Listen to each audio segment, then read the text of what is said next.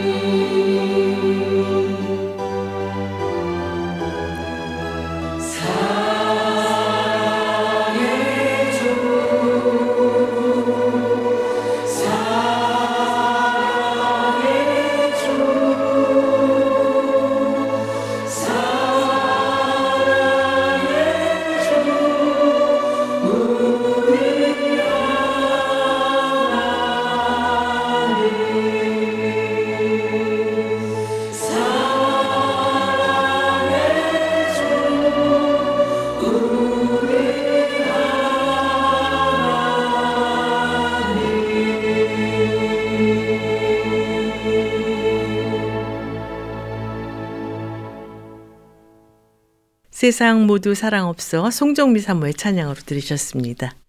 미국의 건국의 아버지 중 한 사람인 벤자민 프랭클린은 자기가 사는 필라델피아 시민들에게 선한 일을 하기를 원했습니다.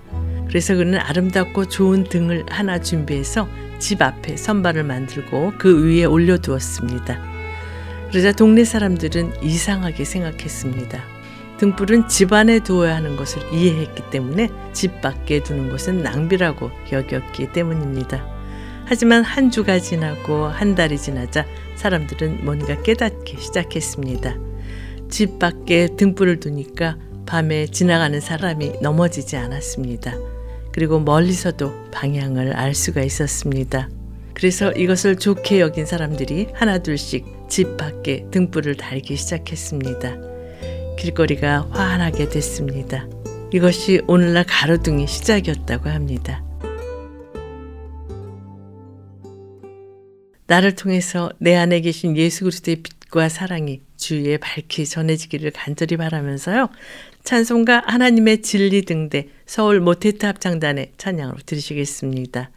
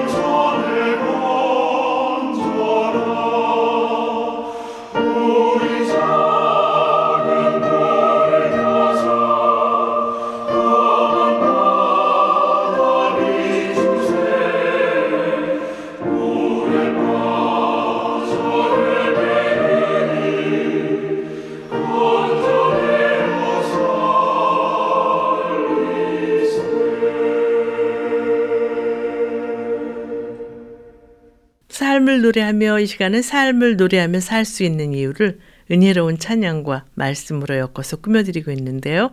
이제 말씀 있는 사랑방 코너와 함께 하시겠습니다.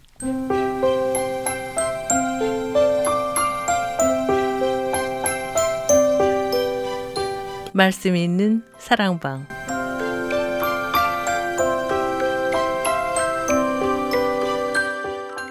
신앙생활에 꼭 필요한 주제의 말씀으로 이 시간을 은혜로 채워주시는 성화장로교회 이동진 목사님. 오늘도 전화를 연결해서 말씀을 나누도록 하겠습니다. 목사님, 안녕하세요.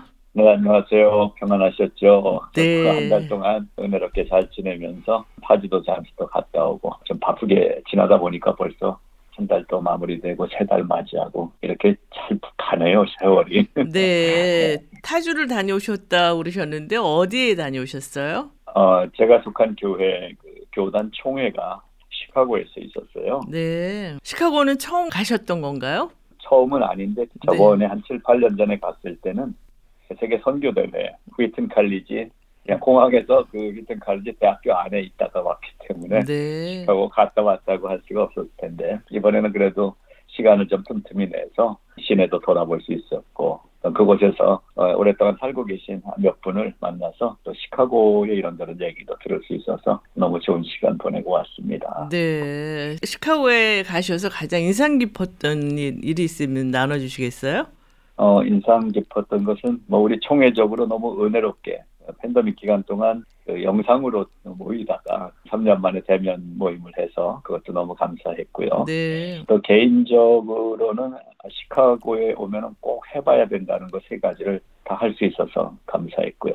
네. 세 가지가 어떤 건가요? 세 가지가 시카고 네. 피자가 유명하잖아요. 그걸 꼭 먹어야 된다고 그러고 음. 또 하나는 시카고는 그 다운타운에 건축물이 유명하잖아요. 네. 아, 그걸 봐야 된다는 거고 그리고 시카고의 밤을 봐야 된다 그랬는데 마침 한 분이 안내를 해줘서 밤에 거의 한 10시 돼서 타운을 나가서 돌아볼 수 있어서 이 세 가지를 차례차례 다 할 수 있어서 그것도 감사했고요. 목사님 시카고에 가신 중에서 어디가 기억에 남으세요? 어, 총회를 마치고 저희 이번 남가주 노회 소속 목사님들 몇 가정이 거기서 한 5시간 정도 차로 떨어져 있는 곳을 갔어요. 네. 아, 총회의 마지막은 너무나 감동을 받고 왔는데요. 음. 바로 아, 노아의 방주를 실제 모형 그대로 만들어 놓은 노아의 방주와 또 거기서 조금 떨어져 있는 곳에 있는 창조 박물관 두 군데를 방문하고 왔는데요. 네. 아 정말 이 미국이라는 나라의 안타까운 소식도 늘 들려오지만 아 음. 이게 저력이구나. 참 예,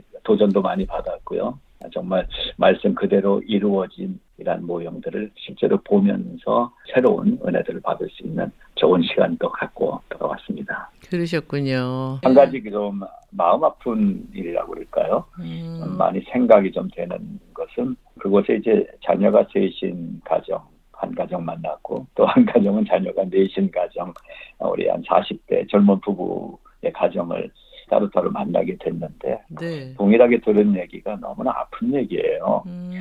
얼마 전 텍사스에서 국민학교 초등학교에서 총기 사고도 있었지만 네. 시카고는 실제적으로 공교육을 위해서 애들을 학교 보내는 게 너무나 두렵다는 얘기를 똑같이 하더라고요. 네.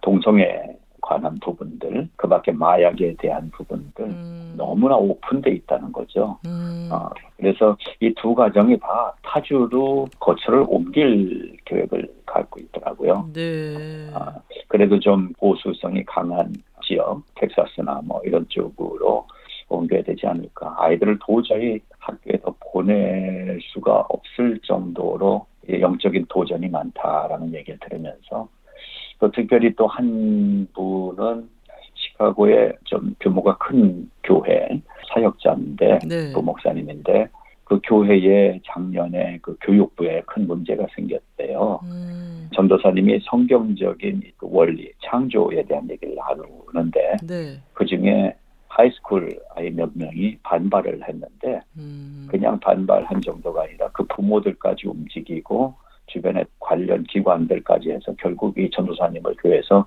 내보내게 됐고 음. 그리고 그러한 성경 가르침을 잘 받고 교회 오는 아이들에게까지도 SNS 테러를 해서 아이들이 지금도 상당히 심적으로 어려움을 겪고 있고 수십 명 그래도 모이던 이 youth group이 이제 한 여덟 명 정도만 남아 있는 이런 현실적인 얘기를 들으니까 네. 너무나 좀 암담하다라는 이런 생각도 좀 갖게 돼서 시카고를 방문하면서 기도 제목을 다시 한번 확인하고 온 것 같아서 마음이 무겁기도 하고 또 책임감도 느끼고 하나님께 더 간구해야 될 제목이 너무나 심각하구나 이런 얘기들을 오늘 방송을 들으시는 분들에게 기도 부탁 겸 말씀을 드립니다. 네, 시카고뿐만 아니라 이 캘리포니아도 그런 사례들을 계속 접하고 있는데요. 아, 만만치가 않죠, 이것도. 네. 정말 더욱 기도해야 될 때가 아닌가 싶습니다. 네. 여기 찬양을 듣고 준비하신 말씀을 나눴으면 하는데요. 어떤 찬양 함께 들을까요? 네, 부흥한국 팀과 함께 찬양하면 좋겠어요. 우리 함께 기도해. 네, 찬양 듣고 돌아오겠습니다.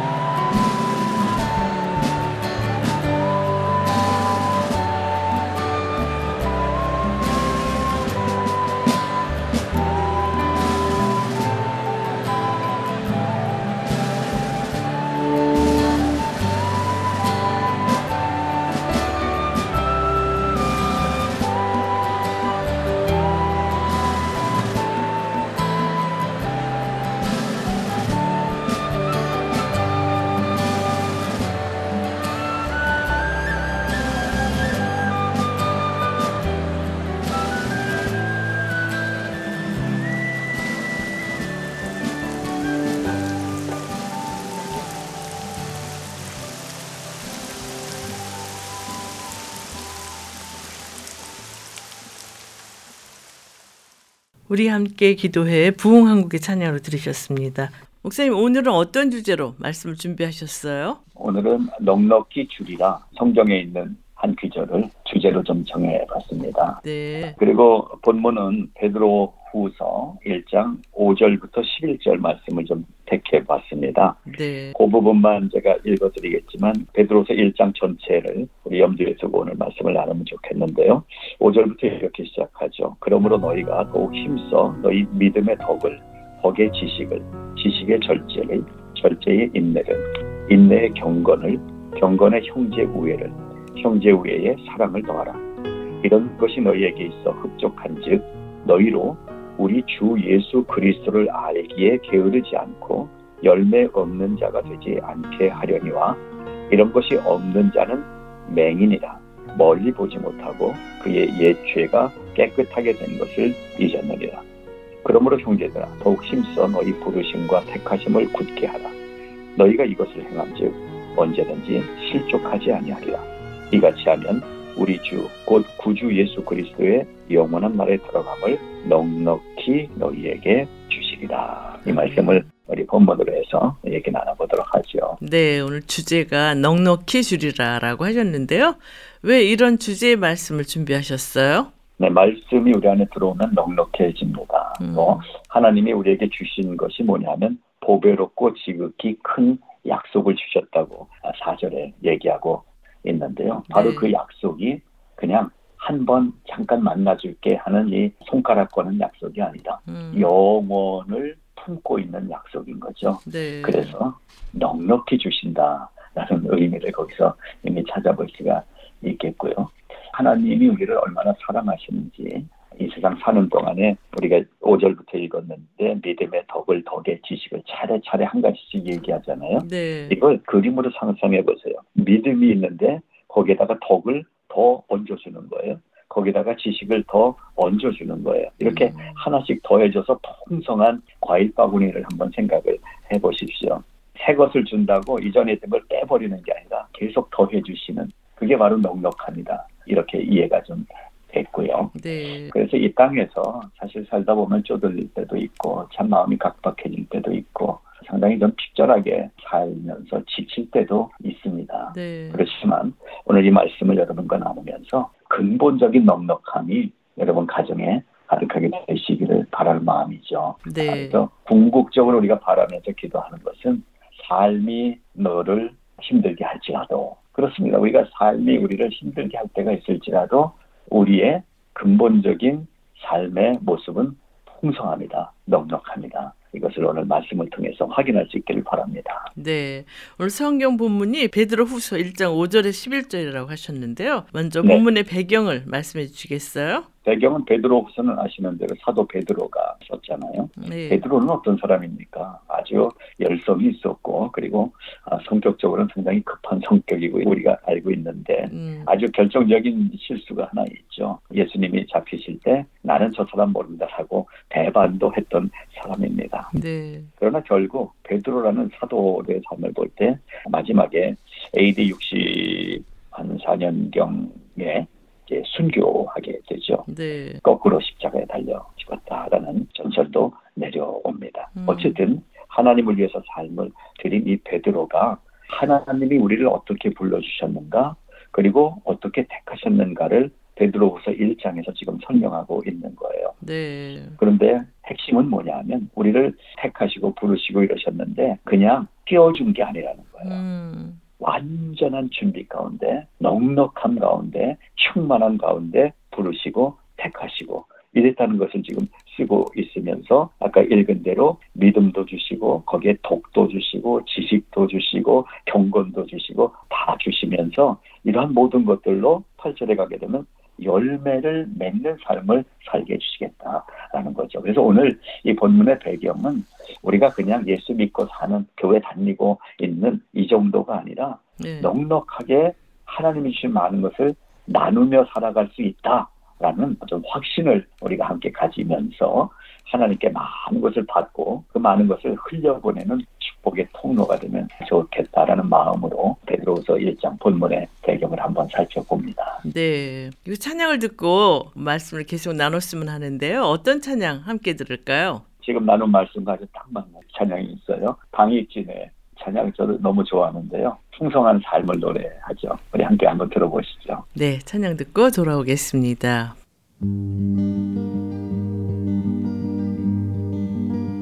천지를 지은 내 필요를 채워주시니 이 세상 살아가는 동안 늘 풍성한 삶을 살겠네. 내게 주신 주의 약속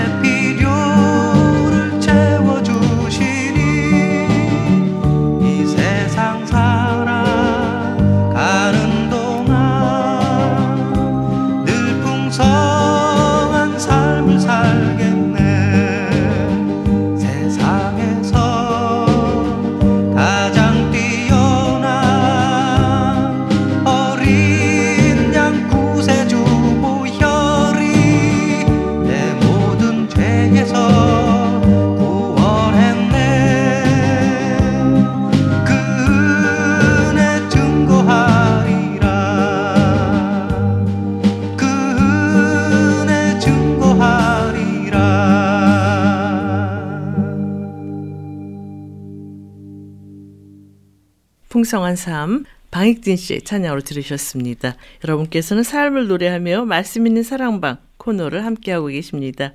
오늘은 성화교회 이동진 목사님과 넉넉히 주리라라는 주제로 말씀을 나누고 있는데요. 목사님 그렇다면 오늘 본문에서 하나님께서 우리에게 넉넉히 주시는 것은 무엇인지 구체적으로 말씀해 주시겠어요? 네, 넉넉히 주신다라고 해서 우리는 30배, 60배, 100배 이런 숫자가 나오니까 네. 그 인간적으로 계산을 하잖아요. 네. 아, 근데 이제 오늘 이 말씀은 갈라디아서에서 답을 좀 찾으면 좋을 것 같아요. 음, 갈라디아서 6장 8절에 보면 자기 육체를 위하여 심는 자는 육체로부터 썩어질 것을 거두고 성령을 위하여 심는 자는 성령으로부터 영생을 거두리라. 이런 말씀이 있잖아요. 네. 아마 열심히들 사실 거예요. 지금 뭐 일 열심히 하시고 또 회사 위해서 아니면 자기 비즈니스 위해서. 근데 보십시오. 거기서 예수 그리스도가 빠지면 육체를 위하여 사는 거거든요. 네. 그 육체를 위해서 살고 열심히 일하다 보니까 아파트도 사게 되고 뭐 자동차도 좋은 거 사게 되고 자 그게 결국은 뭐예요? 여기 말씀 보니까 육체를 위하여 심으면 육체로부터 결국은 썩어질 것을 거둔다라는 거예요. 네. 부요함이라는 단어가 사실 이 세상에는 어울리지가 않아요. 없어요. 음, 부자들 저도 몇몇 참 큰 부자 몇 분 알게 됐는데요. 네. 많이 힘들어 하시더라고요. 돈이 많을수록 힘들어 하시더라고요. 아, 결국 무엇입니까? 그냥 내 걸 쌓아놓으면 썩어질 것밖에 없는 건데, 음. 보세요. 이어지는 말씀이 성령을 위하여 심는 자는 성령으로부터 영생을 거두리라. 이게 바로 오늘 여러분과 나누는 은혜로 얻는 넉넉함입니다. 네. 성령을 심음으로써 성령으로부터 영생을 거두는 삶이 되어야 넉넉함을 알게 되고 누리게 되는 거죠. 네. 그래서 산수는 1 더하기 1부터 이제 시작해서 아, 곱하기도 배우고 나누기도 배우고 집합도 배우고 이렇게 되는데요. 하나님도 산수를 하시더라고요. 음, 제가 몰랐는데 원어를 배우는데 그때 교수님이 그걸 한 얘기를 해주시더라고요. 하나님의 섭리에 대해서. 네. providence라는 섭리라는 단어를 원 줄기를 쭉 찾아 올라가면 음, economic 경제라는 단어가 쭉 올라온 근원에서 같이 만난다는 거예요. 네. 그러니까 경제 세상에서 바로 이러한 잘 사는 거잖아요. 네. 경제 개념이라는 게. 근데 이 세상에서 경제 개념을 갖고 아무리 잘해도 결국 도착하면 썩을 건데 하나님의 경제, 프라비던스, 섭리를 따라 살면 풍요함에 도착하게 된다. 이렇게 정리를 좀 해드리고 싶어요. 그래서 11절 말씀에 우리 주 곧 구주 예수 그리스도의 영원한 나라에 들어감을 넉넉히 너희에게 주시리라 이렇게 돼 있죠. 네. 여기 단어를 보게 되면 넉넉히라는 단어와 주시리라라는 단어 두 개의 원어 단어가 묶여져서 한 몸처럼 사용되고 있어요. 음, 그냥 주는데 그냥 던져주거나 아니면 여기 차려주거나 이런 게 아니라 어쨌든 넉넉하게 주면 풍성하게 주신다라는 거예요. 그게 무슨 뜻이냐면 하나님께서 가지신 하나님의 성품, 즉 은혜, 거룩, 그 거룩하신 은혜의 관대하심으로 우리에게 주시는데 무엇을 주신다가 이 말 속에 있는 거예요. 음. 영원한 나라에 들어가기에 충분하도록. 그렇게 해서 여기에 우리는 구원론을 짚어보게 되는 것입니다. 네. 우리가 받은 구원이라는 것이 더 이상 다른 게 더 필요 없는 게 구원이에요. 음, 근데 우리는 교회를 다니면서 구원받은 후에도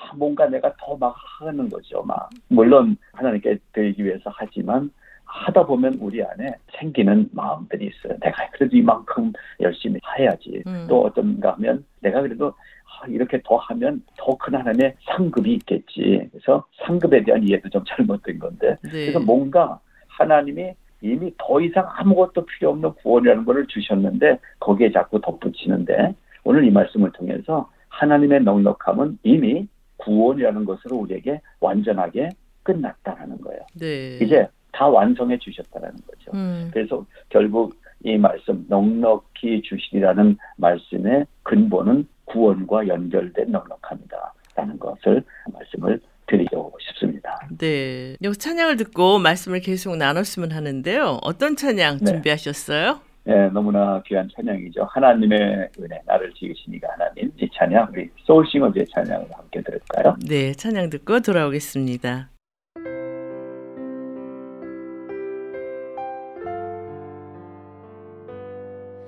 나를 지으신 이가 하나님. 나를 부르신 이가 하나님.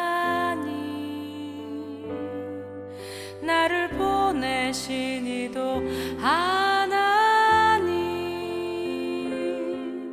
나의 나 된 것은 다 하나님 은 달려갈 길 다 가도록. 나의 마지막 호흡 다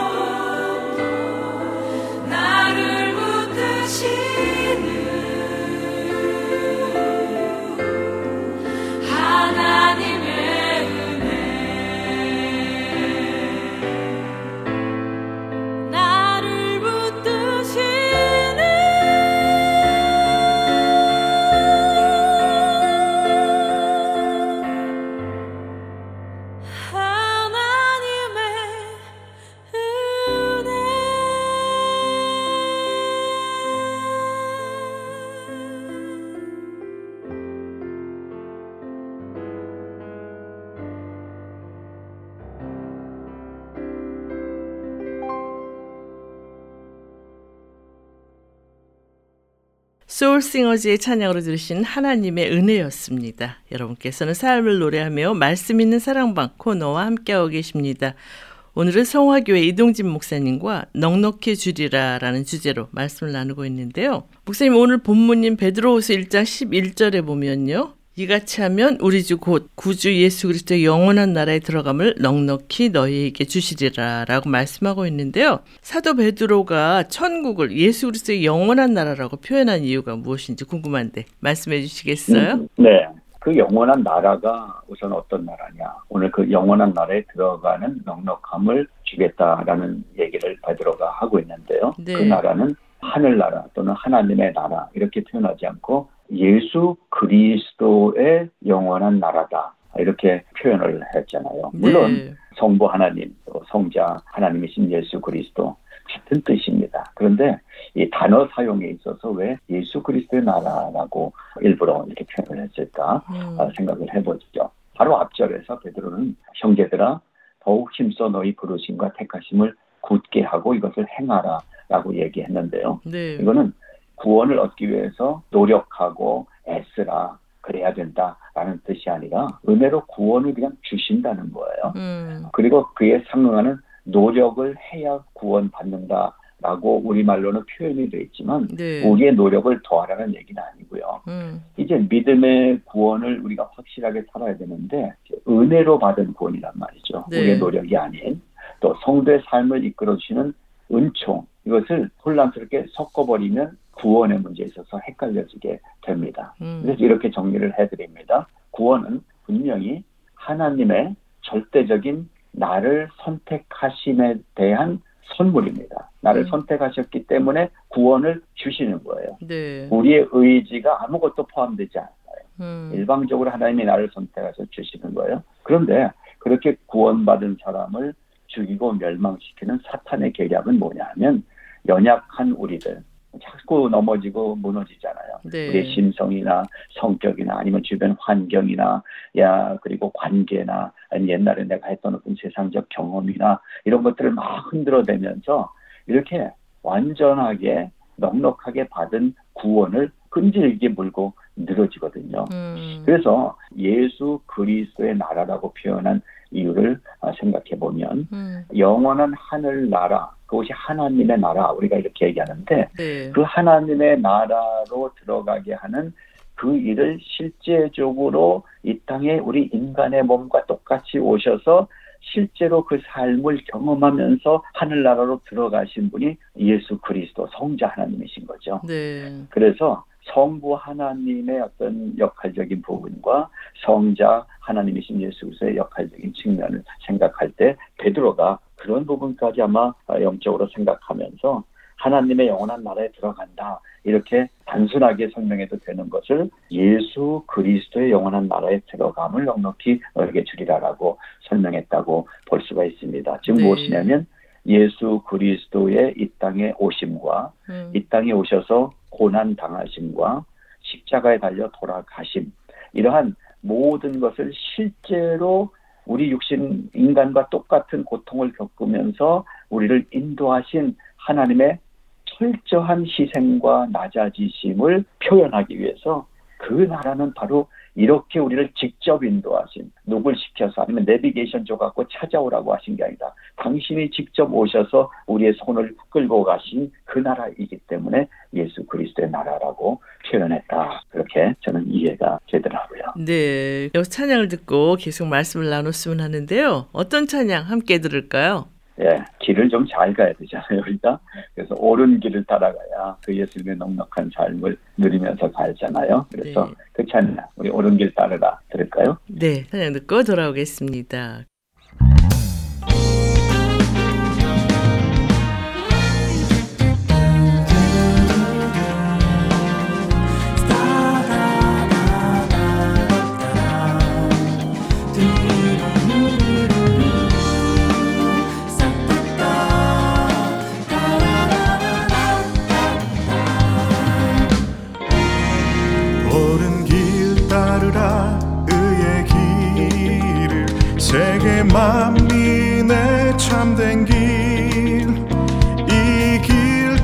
나서 살 길을 온 세계에 전하세.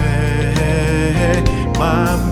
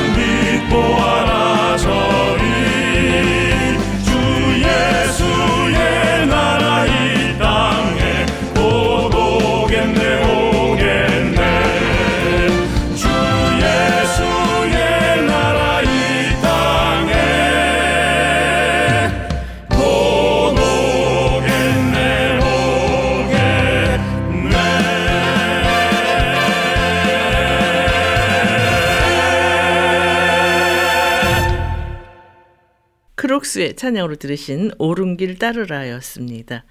여러분께서는 삶을 노래하며 말씀 있는 사랑방 코너와 함께하고 계십니다. 오늘은 성화교회 이동진 목사님과 넉넉히 주리라라는 주제로 말씀을 나누고 있는데요. 목사님 그렇다면 구원의 영생으로 가득한 영원한 나라를 누리기 위해서 우리가 실천해야 할 신앙의 덕목은 무엇인지 말씀해 주시겠어요? 어, 네, 아까 우리가 본문 읽으면서 이미 다 덕목에 아 이런 거구나라는 건 다 봤잖아요. 네. 믿음의 덕을 덕에 지시고 그걸 잠깐만 설명해 드리면 우선 가장 기초는 믿음입니다. 음. 네, 집을 지을 때 기초 없이 지으면 어떻게 되는지는 뭐 상상이 다 되실 거예요. 네. 믿음, 이 믿음이 기초예요. 음. 그래서 이 믿음에 대해서 서강대에서 가르치시고 또한 많은 크리스찬 지성들에게 영향을 끼치시는 우리 강영환 교수님이 믿음을 세 가지로 설명했잖아요. 질문과 응답과 실천. 아, 이런 세 가지 측면에서 믿음을 보도록 가르쳐 주셨는데요. 첫째, 예수 그리스도가 나에게 누구신가라는 질문. 두 번째, 하나님이 나를 부르실 때, 네, 제가 여기 있습니다. 라는 응답. 그리고 세 번째는 응답하는 가운데 내 부르심의 소명이 무엇인지 발견하고 그 삶을 걸어가는 실천. 그래서 이제 질문, 응답, 실천. 이 세 가지를 점검하면서 우리는 믿음을 확인한다라고 얘기를 했는데 네. 아, 상당히 의미가 있는 설명이셨다고 생각이 되고요. 네. 그이 기초인 믿음에 대해서 뭐 한마디씩 안 한 분이 없어요. 파스칼도 하나님이 아니고는 채울 수 없는 진공 상태가 우리에게 있다 하면서 믿음은 나의 허전한 그 무언가 인생의 질문에 완전히 채워주시는 믿음이라는 선물에 의해서만 가능하다. 이렇게 얘기했고 또 성경 예레미야서에도 17장 7절 8절 한번 읽어드릴게요. 무릇 여호와를 의지하며 여호와를 의뢰하는 그 사람은 복을 받을 것이라. 그는 물가에 심어진 나무가 그 뿌리를 강변에 뻗치고 더위가 올지라도 두려워하지 아니하며 그 잎이 청청하며 가문은 해도 걱정이 없고 결실이 그치지 아니함 같으리라 이렇게 설명하는데요. 네. 예레미야가 여기서 얘기하는 것이 바로 기초인 하나님께 대한 믿음을 가지면 이렇게 삶이 열려진다라고 얘기를 했죠. 네. 그렇다면 구원의 영생으로 가득한 영원한 나를 누리게 한 신앙 생활의 덕목 첫 번째는 믿음이라고 하셨는데요. 이어서 우리에게 필요한 덕목이 무엇인지 계속 말씀해 주시겠어요? 예, 기초인 믿음 위에 덕을 더해 주시는데 음. 이거는 도덕적 훌륭함의 가치를 얘기하죠. 아레테라는 단어를 사용하더라고요, 헬라어에서. 네. 그 이건 뭐냐 하면은 우리가 이 세상에서 그냥 믿음 있다고 죄죄만 하는 게 아니라 음. 세상 삶에 필요한 도덕적인 가치 이런 것들도 더해 주신다라는 거예요. 그러니까 예수 믿으면 사람이 인격이 바뀌게 되는 거죠. 네. 바로 그것을 얘기하고요.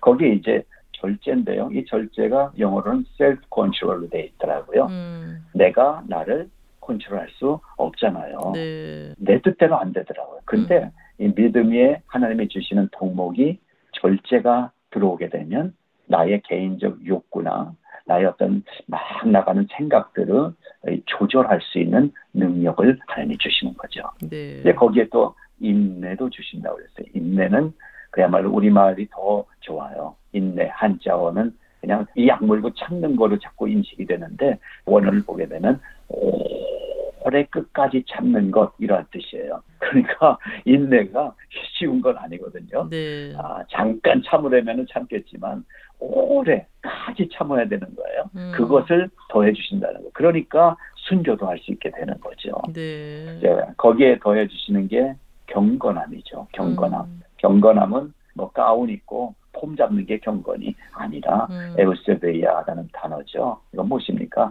하나님의 존재를 인정하고 하나님의 뜻대로 살려고 내 자세를 갖추는 게 경건인 것입니다. 음. 그러니까 이러한 경건도 하나님이 더해 주세요. 그리고 경건을 너무 찾다 보면 사람이 좀 차가워지더라고요. 그렇죠? 네. 그리고 세상하고 자꾸 어울리고 싶지 않은 이런 마음들. 근데 그 다음에 형제 우애를 주신다잖아요. 네. 형제 우애는 실제적인 삶의 현장이에요. 내가 혼자 거룩하고 경건한 게 아니라 음. 그보다 먼저 옆에 있는 사람들 돌아보는 긍휼과 사랑의 나눔인 거죠. 네. 그리고 마지막으로 더해 주신 말씀이 아가페입니다. 음. 아가페. 하나님의 사랑으로 우리에게 더해 주셔요. 그렇기 때문에 결론적으로는 넉넉함이죠. 모든 게 다 들어와 있는 거죠. 음. 그 넉넉한 선물을 이미 하나님이 우리에게 주셨다라는 거죠. 네. 오늘 넉넉히 주리라라는 주제로 말씀을 주고 계신데요. 오늘 말씀 정리해 주시겠어요? 어, 결론적으로 이렇게 정리를 좀 하면 좋겠어요. 사도행전에 있는 말씀으로. 사도행전 2장 36절부터 42절까지 좀 길지만 여러분들이 나중에 읽어보시고요. 다 읽어드리지 못합니다. 결국 거기서 어, 뭘 얘기하냐면 베드로가 이제 회개하라고 얘기를 하면서 예수 그리스도의 이름으로 세례를 받으라 죄 사함을 받으라 그러면 성령을 선물로 받으리라 이렇게 돼 있어요. 네. 그래서 오늘 결론은 넉넉히 이기는 삶을 살기 위해서는 하나님이 우리에게 요구하는 결단이 먼저 있고요. 음. 그 결단에 순종할 때 하나님의 선물이 따라오는 거예요. 네. 우리의 결단은 뭐냐 하면 이제 교회 나가면 공부도 하고 해서 세례를 받으셔야 좋습니다. 네. 그리고 그걸 통해서 내가 죄 사함을 받으려고 하는 날마다의 참회의 기도와 하나님 앞에 가까이 가려고 하는 노력 이거는 이제 우리에게 요구하시는 조건이에요. 음. 그리하면 성령의 선물을 받으리니 물론 어떤 경우에는 갑자기 기도원 올라갔다가 불같은 성령을 받는 경우도 있지만 네. 하나님께서는 인격적인 분이시기 때문에 음. 사모하는 자에게 주십니다. 그래서 성령님을 사모하시기 바랍니다. 하나님의 은혜를 사모하시기 바랍니다. 음. 그러면 하나님이 성령의 선물을 주시는데요. 받아본 사람이 알아요. 받으면 이렇게 넉넉하고 풍성한 것이라는 것을.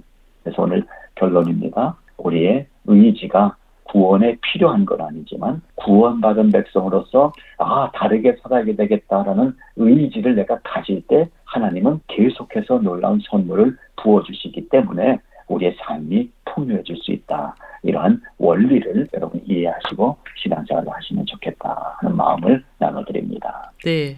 오늘 넉넉히 주리라는 주제로 귀한 말씀 주셨는데요. 아쉽게도 마쳐야 할 시간이 다 됐습니다. 찬양 들으면서 이 코너를 마쳤으면 하는데 어떤 찬양 추천해 주시겠어요? 네, 이 찬양을 드리고 싶은데요. 어두운데 빛이 비치리라 말씀하셨던 그 하나님께서 예수 그리스도의 얼굴에 있는 하나님의 영광을 아는 빛을 우리 마음에 비추셨느니라. 고린도서 4장 5절 6절 말씀을 먼저 선물로 드리고 아이노스 합창단의 내 영혼의 햇빛 비치니 우리 찬양 들으면서 인사드리겠습니다. 네, 오늘 귀한 말씀 감사합니다. 감사합니다.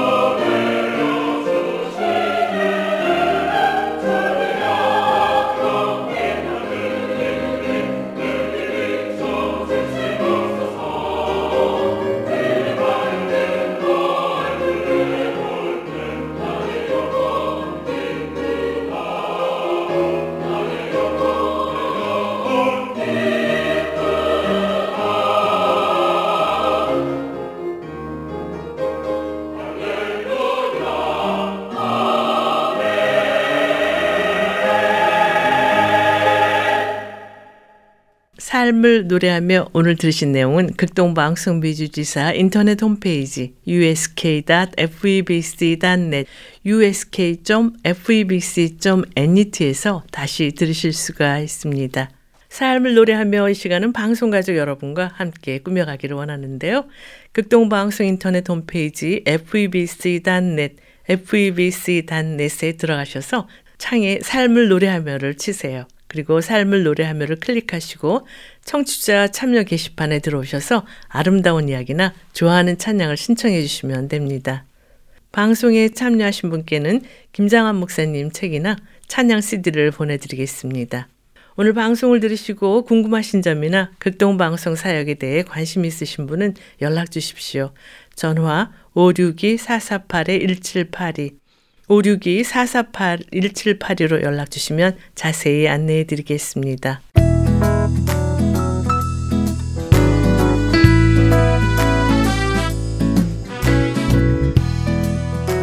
하나님께서 우리에게 주시는 넉넉한 은혜로 말미암아 우리 모두의 삶이 나날이 풍성해지고 또 이웃과 나눈 그런 삶이 되기를 바라면서요. 삶을 노래하며 오늘 순서를 모두 마치겠습니다.